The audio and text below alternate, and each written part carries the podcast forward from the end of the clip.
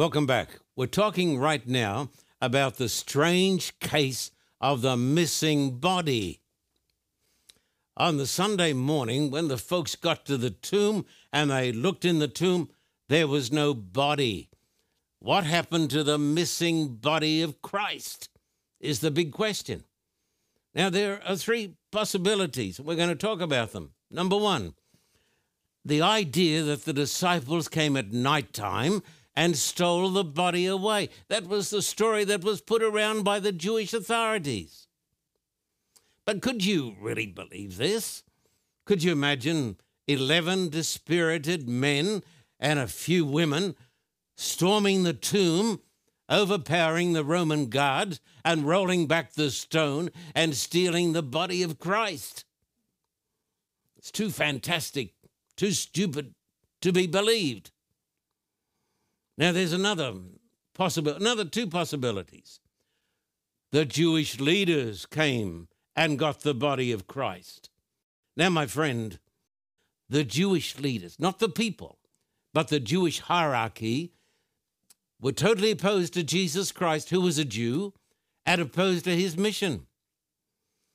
Now, if they had the body of Christ, it was one sure way to overthrow the truth of the resurrection and the mission of the Christian church. Do you know what it would be?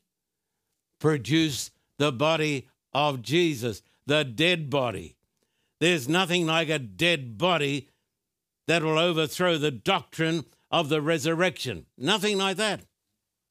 Of course, the Jews didn't get the body. Other people say in their desperation, well, the Roman soldiers got the body of Jesus and they spirited the body away. I don't believe this because the Romans wanted to put down Christianity and the idea about Jesus being the Messiah. They wanted to put this idea down as much as the Jewish authorities. And if they had the body of Jesus, they would have produced the body and they would have said, here is the body of your so-called living Messiah. Well, of course, none of those arguments will hold a drop of water. What happened to the body of Jesus? Well, the body was missing, quite simply, because the body had been raised from the dead. There was no body in the tomb. The body was missing because the body had been raised, had been seen by the disciples, and later went home to glory. Now, this is the basis of our faith, not our feelings, but the facts of history. And this conviction conquered the Roman Empire. Can you believe it? One of the greatest empires in the history of the world. And this belief in the resurrection of Christ conquered the Roman Empire. It was stronger than any force in the world. It conquered because it was based on truth. Listen, the great hope and the expectation of the New Testament is the literal return of Christ to raise the dead, not death or the immortality of the soul. Now, I know this is somewhat a contentious issue in some quarters, but the hope of the Christian church, my friends, is not in death. The hope of the Christian church is in the coming of Christ and the resurrection of the saints. This is the teaching of the Word of God. I want you to take your Bibles now and come over here to Hebrews chapter 9, verse 27 and 28, dear hearts and gentle people. Hebrews chapter 9 and verse 27 and 28. Here we go. Hebrews chapter 9, 27 and 28. The text says, "And as it is appointed for men to die once, but after this, the judgment." There is a judgment day, and every person is going to meet God face to face. There is a judgment day. And verse 28 says, "So Christ was offered once to bear the sins of many. To those who eagerly wait for him, he will appear a second time apart from sin for salvation." Now, the Bible teaches that there is one great event in the history of the universe to which everything is marching. And the Bible teaches that the greatest event is still to come, and that is the personal return of the resurrected Christ to raise the dead. The hope of the church is not found in the doctrine of the immortality of the soul. The hope of the church is found in the coming of Christ and the resurrection of the dead, and nothing can stop it. And it seems to this pilgrim that world events are crying out for divine intervention. It seems to this pilgrim that the great events that are taking place in the world today are crying out for the coming of Christ. Let me talk about a number of the great events. Global climate change. I know this is a contentious subject. I know that there are mixed opinions, and we're not here today to be contentious. I think the evidence is in that the earth is heating up. The evidence is in that the continent of Australia, that I know very well, has gone up about 3 degrees Fahrenheit, about 1.5 degrees Celsius. I may not agree with the methodologies that are being used by the politicians to correct the problem. I don't believe that Mr. Musk is the new Messiah and the electric motor car is going to save planet Earth. I do not believe this, but I believe the evidence points to the fact that the Earth is running a fever. Would you come over here with me to this amazing text in Revelation chapter 11 and verse 18. This is an amazing text. Revelation chapter 11 and verse 18. My friend, please notice it. The nations were angry. They certainly are. The nations were angry, and your wrath has come, and the time of the dead that they should be judged, and that you should reward your servants, the prophets and the saints, and those who fear your name, small and great, and should destroy those who destroy the earth. The Bible teaches that human beings will be destroying the earth when Jesus comes. I was in Australia some time back. I go frequently, lived here in California for more than 35 years. Got a place in Australia. A few years ago, the great fires came to Australia, the worst in the history, they think, of the continent. The fires were so tremendous, so overwhelming, that in some places in the middle of the day you could not see the sun. In one place in New South Wales on the beach, the fires came down upon this town. The town went into blackness. They had to try to get torches and flashlights and everything else to try to find their way out of the place. The parents carrying their babies and their children ran down to the beach. The Navy came, took them off the beach. The parents took their families into the surf, putting their lives at risk because behind there was hell. Some person said to me, well, of course, global warming didn't start those fires. Lightning started the fires. I said, can't we hold two truths at the same time? We know lightning started the fires, but the bush and the eucalyptus trees were so desperately dry. There was no moisture. And when the lightning came, these dry storms, the continent caught on fire. And then the next year, there were some of the worst floods in the history of Australia. Whole towns swallowed up so that you could only see their chimneys. I think the earth is protesting, and the earth is running a fever. And what's happening in the world today is a cry, even so come Lord Jesus. The world, my brothers and my sisters, is balanced on a knife edge of nuclear destruction. I don't need to prove this to you, but it seems to me we are so mesmerized by the things of this world and the trivia and the nonsense that we're sleepwalking to death. I know Russia. I know Korea. I know China. I've been to these places. I know Ukraine better than I know my own country, better than I know California. The Bulletin of Atomic Scientists, the Atomic Scientists. It was started after the dropping of the bomb on Hiroshima and Nagasaki in Japan.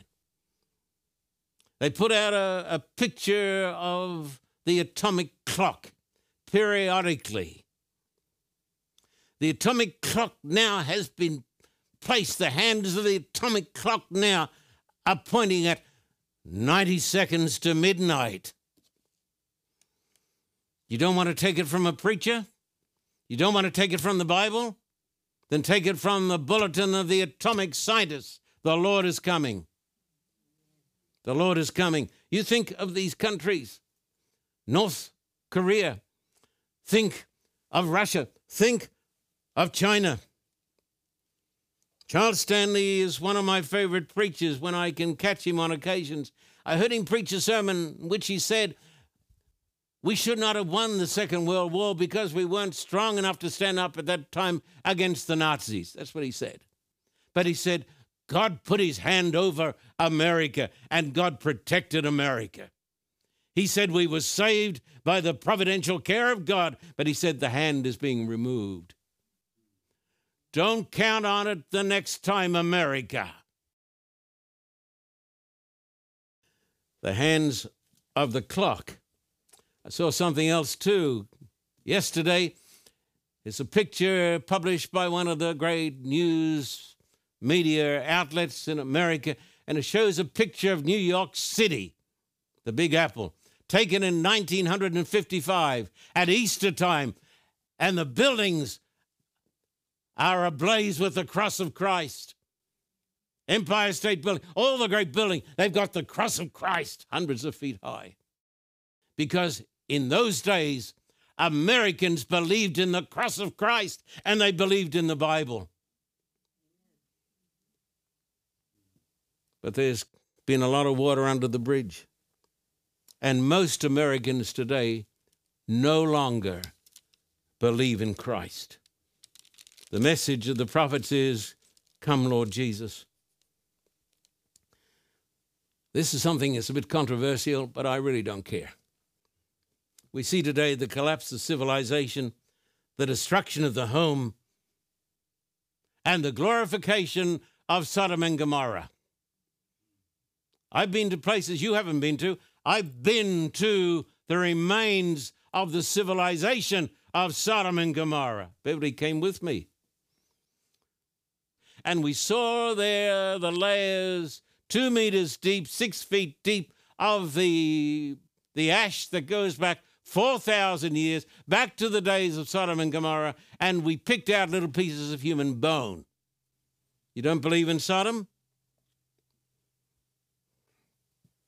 It's going to happen again. Now, I'm one of the golden oldies. I'm going to read to you from Paul Simon.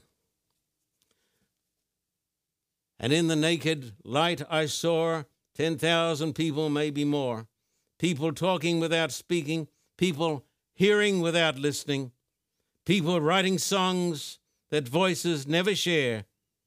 No one dare disturb the sound of silence. You know the song? Mm-hmm. And the people bowed and prayed to a neon god they made. That's where America is at. And the sign flashed out its warning in the words that it was forming. And the sign said, the words of the prophets are written on the subway walls and tenement halls and whispered in the sounds of silence. When are we going to wake up? What is the message of the prophets? Christ is coming. And when he comes, he's going to raise the dead. Some to the resurrection of life and some to the resurrection of damnation. The idea that everybody is going to be saved is a heresy and a lie. John chapter 5 and verse 25, it is taught by false prophets. John chapter 5, verse 25, dear hearts, most assuredly I say to you, the hour is coming and now is when the dead will hear the voice of the Son of God, and those who hear will live. Christ is going to come back. He's going to call the dead out of their graves. If you die today without Christ, you're going to wake up in the resurrection of damnation. So I don't want to hear this stuff. I hear people say all the time on American television, everybody's going to be saved. I heard some years back a president of the United States speaking about a man who'd been murdered. He said, it's great for him. He's looking down from heaven now and he's rejoicing in how great our economy is. And people all say, yeah, it's great. Goodness me. We have become an illiterate people. The voice of the prophets. The words of the prophets. Look at John 5, 28, 29, written on the subway walls and tenement halls. And I would say written over the White House and Capitol Hill and in the Senate and in the Congress. Look at verse 28, 29. Do not marvel at this, for the hour is coming in which all who are in the graves will hear his voice and come forth, those who've done good to the resurrection of life and those who've done evil to the resurrection of damnation. So there's coming a great getting up morning. Hear what I'm saying? Christ is going to come back because Christ is alive. Christ is the Son of God. He's going to come back in power and in great glory. And he's going to deal with Sodom and Gomorrah. He already has once by burning it up. He's going to do it again.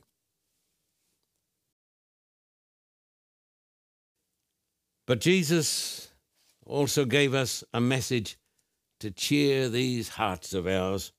John 14, 1-3. You know it.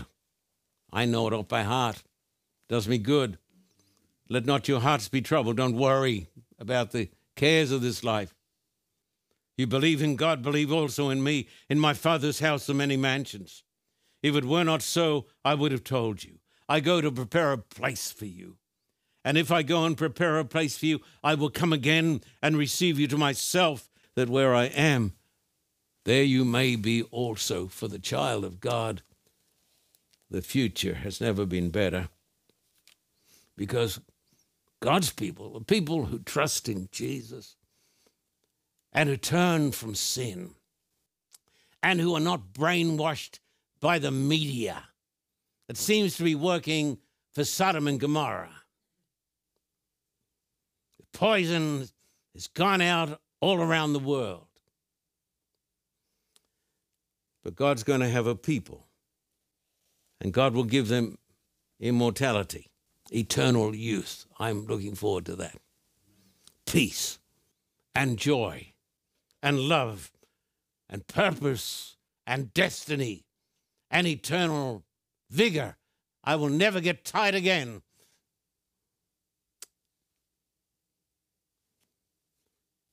He's going to give us a new beautiful world. And let me tell you this, and don't forget it. You can't save this planet. The works, maybe some good works, of all the greenies. Everybody else, you're not going to save this planet. I believe in fresh water, fresh air. Who doesn't? But after you've done everything else and after we've had 1 billion electric cars that can easily run you over because you don't hear them coming. After you've had all those things, the message is this: you can't save this planet, because God's going to make a new heaven and a new earth. Would you notice it? Revelation 21. So I'm not setting too much store on this planet. And if your whole life is tied up with this planet, then, my friend, you're going to make a mess of things. And maybe you're going to wake up in the wrong resurrection. Revelation 21, verse 1. Now I saw a new heaven and a new earth. For the first heaven and the first earth had passed away. That's this one. There was no more sea. Come down to verse 3 and 4. And I heard a loud voice from heaven saying, Behold, the tabernacle of God is with men, and he will dwell with them, and they shall be his people. God himself will be with them and be their God. And God will wipe away every tear from their eyes. There shall be no more death, nor sorrow, nor crying. There shall be no more pain, for the former things have passed away. This will be beyond our wildest hopes and greatest expectations. No cancer, no pain, no funerals, no violence, no gangs, no smash and grabs, no drugs, no tears, no crooked politicians. For the saints of God, the old goes and the new comes. Now, I love California. My Australian friends say, why do you like America? Well, I like America. I like the American people. I've got so many buddies, and they've been such a blessing. They've stood by me in the preaching of the gospel around the world. I owe to them a debt of gratitude. I love California, especially up near Yosemite. Must be the most beautiful place in this world. Never been there? You ought to go. Up next to Yosemite, there was a town or a little city called Paradise. Then there came the Camp Fire, the biggest disaster in the world that year when it happened, 2018. There was a line of cars trying to get out. I had a friend in one of those cars. Her hands were being burned, holding onto the steering wheel.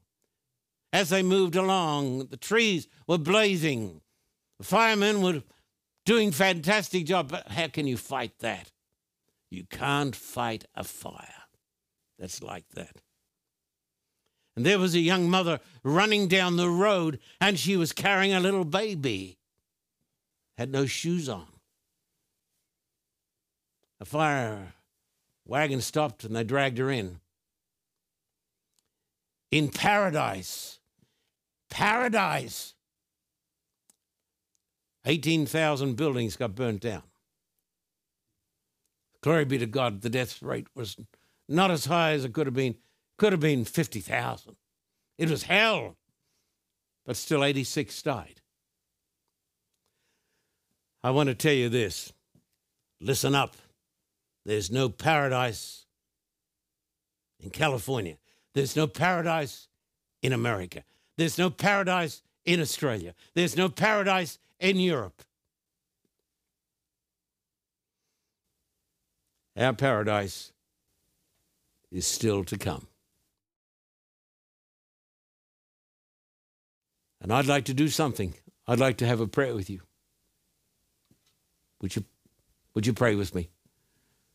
Oh, my Father, we thank you today for the promises of God. We thank you that Christ went through hell to spare us.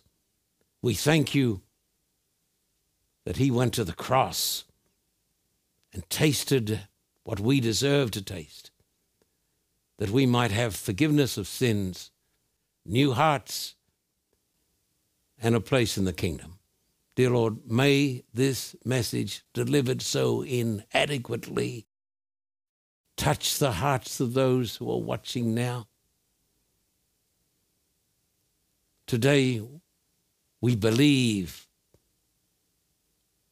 by faith in the evidence in Jesus. We accept him as our Savior. And we look forward to the day when we will see him in the kingdom. We thank you, Lord, in Jesus' name. Amen and amen.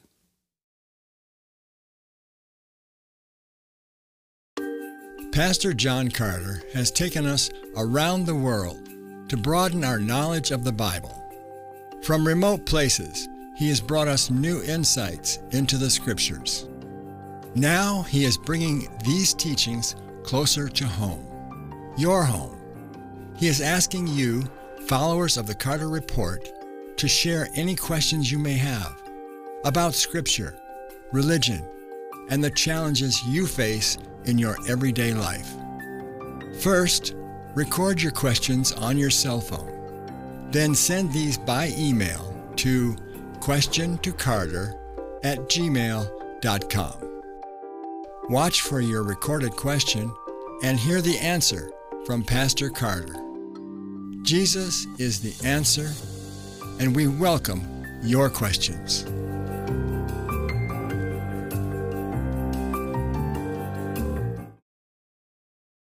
You can now find the Carter Report anywhere, anytime, on any Android or Apple device. Use your cell phone, tablet, computer, or TV to access the many inspirational messages from Pastor Carter 24/7. For Apple users, go to the App Store. For Android users, go to Google Play and download the free Carter Report app. The Carter Report also has an official YouTube and Vimeo channel. Search for the Carter Report and find the topic that speaks to you. Roku users, simply search for the Carter Report and download the app free.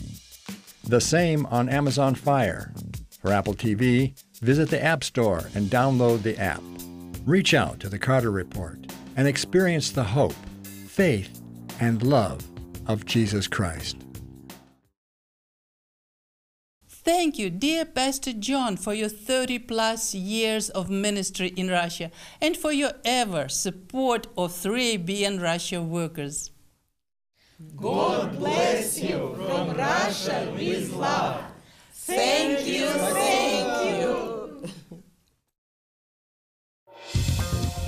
For a copy of today's program, please contact us at P.O. Box 1900, Thousand Oaks, California, 91358, or in Australia, contact us at P.O. Box 861, Terrigal, New South Wales 2260. This program is made possible through the generous support of viewers like you. We thank you for your continued support. May God richly bless you.